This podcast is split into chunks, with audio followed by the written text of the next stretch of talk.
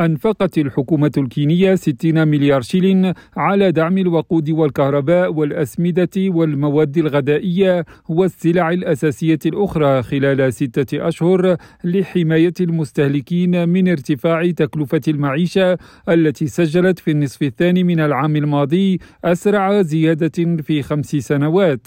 وتزيد النفقات النصف السنوية عن ضعف ما خططت وزارة الخزانة لإنفاقه على التخفيف من ارتفاع أسعار السلع الأساسية في السنة المالية ألفين واثنين وعشرين ألفين وثلاثة وعشرين. وتظهر بيانات الخزانة أن الحكومة أنفقت ثلاثة وأربعين فاصلة واحد وتسعين مليار شيلين بين يوليوز وشتنبر، قبل أن يرتفع الإنفاق بمقدار ستة عشر فاصلة واحد وعشرين مليار شيلين بين أكتوبر ودجنبر إلى ستين فاصلة اثنا عشر مليار شيلين. ويأتي هذا الوضع نتيجة ارتفاع معدل التضخم الذي وصل إلى مستوى قياسي في أكتوبر الماضي عند تسعة فاصلة ثمانية وخمسين بالمئة، قبل أن ينخفض إلى تسعة بالمئة في يناير بفضل تشديد السياسة النقدية من قبل وزارة الخزانة. حكيم ناظر، راديو نيروبي.